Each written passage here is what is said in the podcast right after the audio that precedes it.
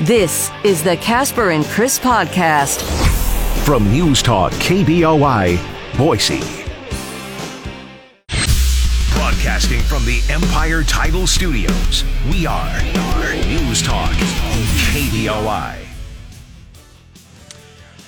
It is the hometown breakfast. We are live in Kuna, the Pork Belly, uh, Main and Avenue B, right across the street from the Shell station, right across from uh, Nampa Auto Parts. Uh, easy to find. Look for the KBOI sign, and then just come down that alleyway. We're here till 10 o'clock. Um, we have a special guest with us who uh, has agreed to come on the air with us. Um, her name is Yvonne St. Cyr. And uh, Yvonne, first of all, thanks for taking a few minutes. Um, you've been in the news a lot this week. Um, you were at the uh, January 6th, um, quote unquote, what they're calling insurrection at the nation's capital. Um, update us on what's going on this week and why you have been so much in the news. Um, well, I was indicted yesterday on six felony charges. So they've raised it from two misdemeanors to six felonies. So, is the reason that they did that because you decided to um, plead innocent? Is that is that I believe that is it. I, be- I believe they are trying to scare me. Um, they offered me a plea deal last year for um, no jail time and one year supervised probation, and I said I will not plead guilty to something I did not do, and um, so no, thank you. So, what are you charged with now? Um, a bunch of bullshit. Sorry, excuse my language, but yeah, we're on the radio here. So. sorry, um, a bunch of lies, uh, conspiracy to enter the Capitol. I I have to look at the charges. Just I try not to give it a whole lot of energy because um, it's not worth it. I'm I believe things are bigger than me, so I'm just going to trust. So what did you do that did, did you first of all because you're being charged with entering the Capitol, did you enter the Capitol? We'll ask that question and start off right there. Um, yes, I did. Um, were you told that you couldn't enter the Capitol and you entered anyway? Um, so my circumstances are a little bit different and and I if you allow I will explain what happened. Yeah. Um, so I I served in the Marine Corps. Uh, 16 years. My husband and I met on the drill field. And when President Trump said, um, first of all, I know that our election was stolen. I knew that on November 3rd when I, I, I spent 2020 watching the news, watching the rallies, watching everything. And um, I'm a critical thinker. And I was really good at it And TruGreen, I would find salesmen that were ripping off the company. So I see things that most people don't see and I knew that election was stolen. And when Trump said to come to D.C., I knew that history was being made. I had no idea what kind of history, but I knew it was going to be historical, and I wanted to be a part of history. So we drove cross country. And um, the day of the rally, we got separated. I was pretty excited. I skipped down with my flag. I had my flag and my camera going, and my husband didn't skip along with me, so we got separated. And I had no idea that there were two entrances to the Capitol. I had no idea what was going on, so I just kind of followed the crowd, and I was on the backside where the inauguration was, and um, so I went up to the front. I was there to experience. I believe we're here to experience life. That we are here for the human experience. So I went to the front of the, the line to experience it. I have no intention of fighting with the police officer. I love law and order when they're not corrupt and following the law, constitutional. Um, so I went to the front and I was pepper sprayed and I was trying to talk to the police officers there at the barricade and it was getting a little bit dicey. Um, and I told the, the police officer, I said, I'm not going to move. I have a right to be here. I won't fight you. I won't go any farther, but I'm not moving and out this of the is way. this is still outside the Capitol, right? Right. And so at some point, um, I got sprayed, and there were people trying to help me, and then and they broke the barriers. Um, and so we walked up to the front, and then at that point, I dropped my flag, and I had my phone. I took my phone off the top, and I was just videotaping, and I went inside of the doorway where the inauguration was, and um, I actually made it to the side where the police were. I don't know how. I mean, I didn't mean to get there because it was pretty scary. Um, I, I had backpack on with a still water bottle, and it was, and I was really little. I was probably about 30 pounds littler than I am now then. So it was crazy. And um, these guys kept squishing me and saying, "We're not trying to hurt you." And I said, "I know," and I was okay because I had my water bottle protecting me. So I finally got out, and then I got up on the railway and I was just taking pictures. And this is that area where Rosanne Boyland was um, trampled and murdered, I believe, and beaten to death by the Capitol Police. Um, but as they pushed everyone out, I dropped my phone because they picked me up and threw me out, and I couldn't find my phone. And I tried to call my husband. He had tried to call me while I was in there, and he couldn't hear me. So I, when we went outside, I tried to call him. I borrowed a phone, and I couldn't. He couldn't hear me. And there was all that going on with um, Rosanne Boyland and all the stuff at the front of the door, and I was just kind of on the side. And about that time, they started to break the windows, and I thought, oh, I could crawl in the window, borrow phone, call him, and meet up with him. I was ready to go at that point because it was just, it was a, I don't even know how to explain the feeling of watching um, your country fall apart. It was the saddest day of my life. And so I crawled through the window, and this is where it gets crazy. Is I said, "Does anyone have a phone I could borrow? I lost my phone." And literally, this guy pulls my phone out of his pocket. He had found it. Yep.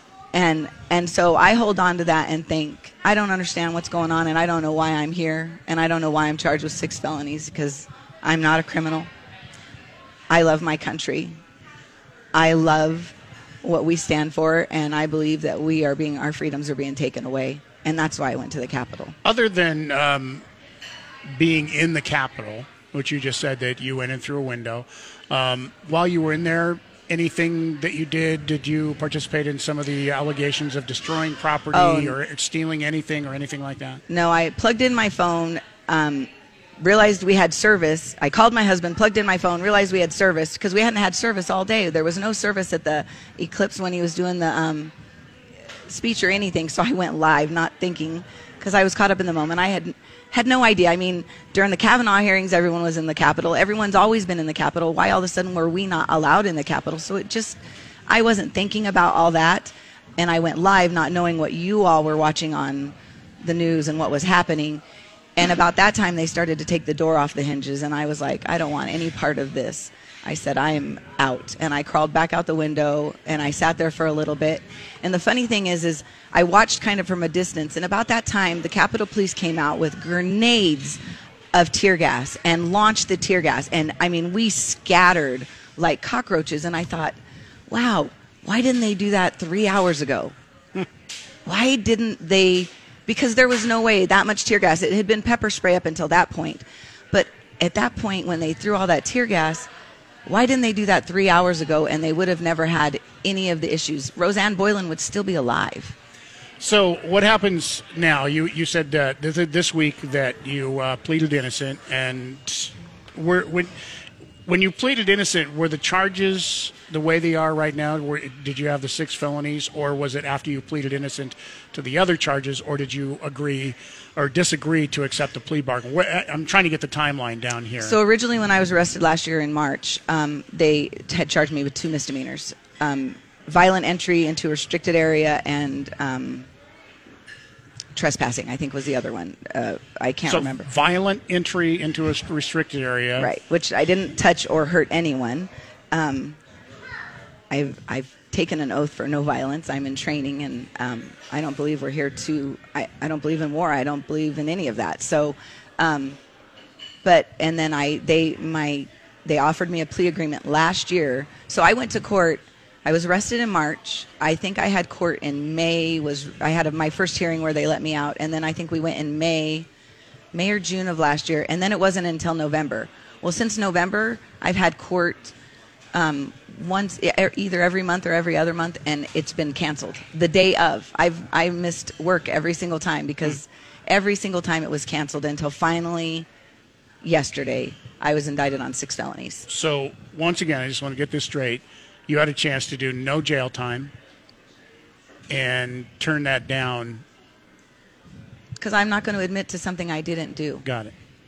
So what happen, What happens now? Where I mean, do you have any idea where it goes, where the case goes from here? How soon you go to court? I, I assume you have a lawyer. I don't. I guess maybe I shouldn't assume. I have um, the federal federal defense attorneys. So I'm I have I I quit working in 2020. So I was given um, public defenders, Okay. federal, and and I don't know that we could afford. Right. When you're talking federal court system, it gets really Yeah. really Um, spendy. Do you know when you go back to court again? I have court Tuesday, and I think they're officially going to read the. It, yesterday it was weird. I missed part of it because it took 40, 45 minutes before it even started, and then I looked down at my phone and they were. It was actually my attorney. Our our court system's kind of weird that way too. Um, so Tuesday, Had your attorneys prepared you and said you probably are going to be charged with uh, he knew that they were most likely going to try to. They had sent pictures last, I want to say October, for me to look at, um, to look at and say that they were trying to come up with felonies. But I was was like, okay, what is that? I mean, the picture literally. and and since yesterday, I mean, have they spoken to you about what they think your chances are or anything like that? um, No, not really. I mean, we well, we talked a little bit yesterday because we know that if this actually goes to trial, um, no one's getting a fair trial. You can see that there's not anything fair happening right now. In our, I mean, there's guys sitting in jail that have been in jail since January 6th. That is not how our court system works. This they- they're they're doing they're on their own. They're, they're doing their own program right now. They're not following the Constitution and they're not following anything that our laws are supposed to be followed. I mean, fair trials and innocent until proven guilty. I none of that. I was canceled off of Airbnb. Canceled. Lyft tried to fire me. I didn't even drive for them for the last year. I mean, it's crazy what's happening in our country. Did did, did the crowd do anything wrong in your uh, estimation? I mean, eh, what did they do wrong that they shouldn't have done? Um, Well, I wasn't everywhere, so I can't speak for everyone. Um, you know, I, it's funny we we hear about. Uh, I got arrested also in Idaho for a mask for the mask mandate, and I was found guilty on that. And the police officer that that's going through the uh, appeal process right now, but he was he had this officer that um, did the arrest and testified against me. Talked about how many years he had. Eight years in. Um, oh, de de-escalating. Um, there was no de-escalation. There was no. It was Went from zero to sixty and yeah. It was it was. I don't think anyone had the intention of doing anything. I think people just didn't. It was the strangest day of my life. I literally felt like I was in the twilight zone. I could not. And the weirdest thing is, when I was in the Marine Corps, I was best friends with the Sergeant Major of the Marine Corps, current Sergeant Major of the Marine Corps right now, Sergeant Major Black. His wife was my best friend in DI school. And the morning I got to DC, she realized she saw it because in the morning, first thing on Facebook, I did have service, and it was like we got there about six o'clock in the morning, and she messages me. It was the weirdest message. She said, "I can't believe you're here." She goes, "I wish I could join you." She goes, "Please be careful." Why? yeah. Why did she send me that message? Why, the morning of, hours before anything, did she tell me to be careful? What did they know that we don't? Yvonne, we're uh, up against a break here. Uh, I appreciate you taking a few minutes and uh, letting us know from your side uh, what happened. Um, good luck in, in your fight, and hopefully, I'll, I'll get your number when we take a break here. Get your number. I'd love to hear from you again as you go through this process. Once again, Yvonne St. Cyr, thanks for being with us this morning. Appreciate it. KBOI News Time is uh, 748.